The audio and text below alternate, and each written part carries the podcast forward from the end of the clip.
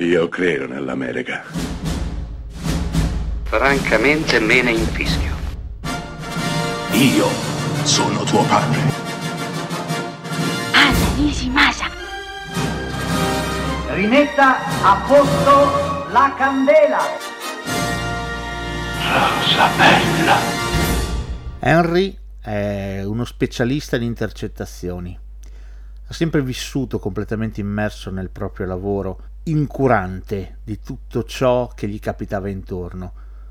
Un bel giorno, invitato a intercettare una coppia in mezzo a un sacco di altre persone, in mezzo a una piazza, si renderà conto che quell'intercettazione probabilmente farà perdere la vita a qualcuno. Risvegliatosi quindi da quel torpore che lo aveva sempre accompagnato, scopre di avere una coscienza e di essere totalmente responsabile di quello che fa. Diventerà quindi prima complice e poi successivamente vittima di un gioco molto più grande di lui. La conversazione è un film diretto da Francis Ford Coppola nel 1974 con un protagonista meraviglioso, un Gene Hackman indimenticabile e un John Cazale coprotagonista al suo fianco, assolutamente imprescindibile. La conversazione è un film che ha anticipato tantissime cose, prima tra tutte il Watergate,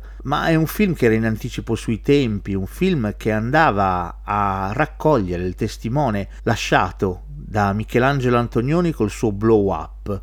Francis Ford Coppola lo raccoglie orgogliosamente e con la conversazione crea un film criptico, attorcigliato, accartocciato su se stesso, un film che riflette sui limiti della democrazia, sull'etica, sulla libertà.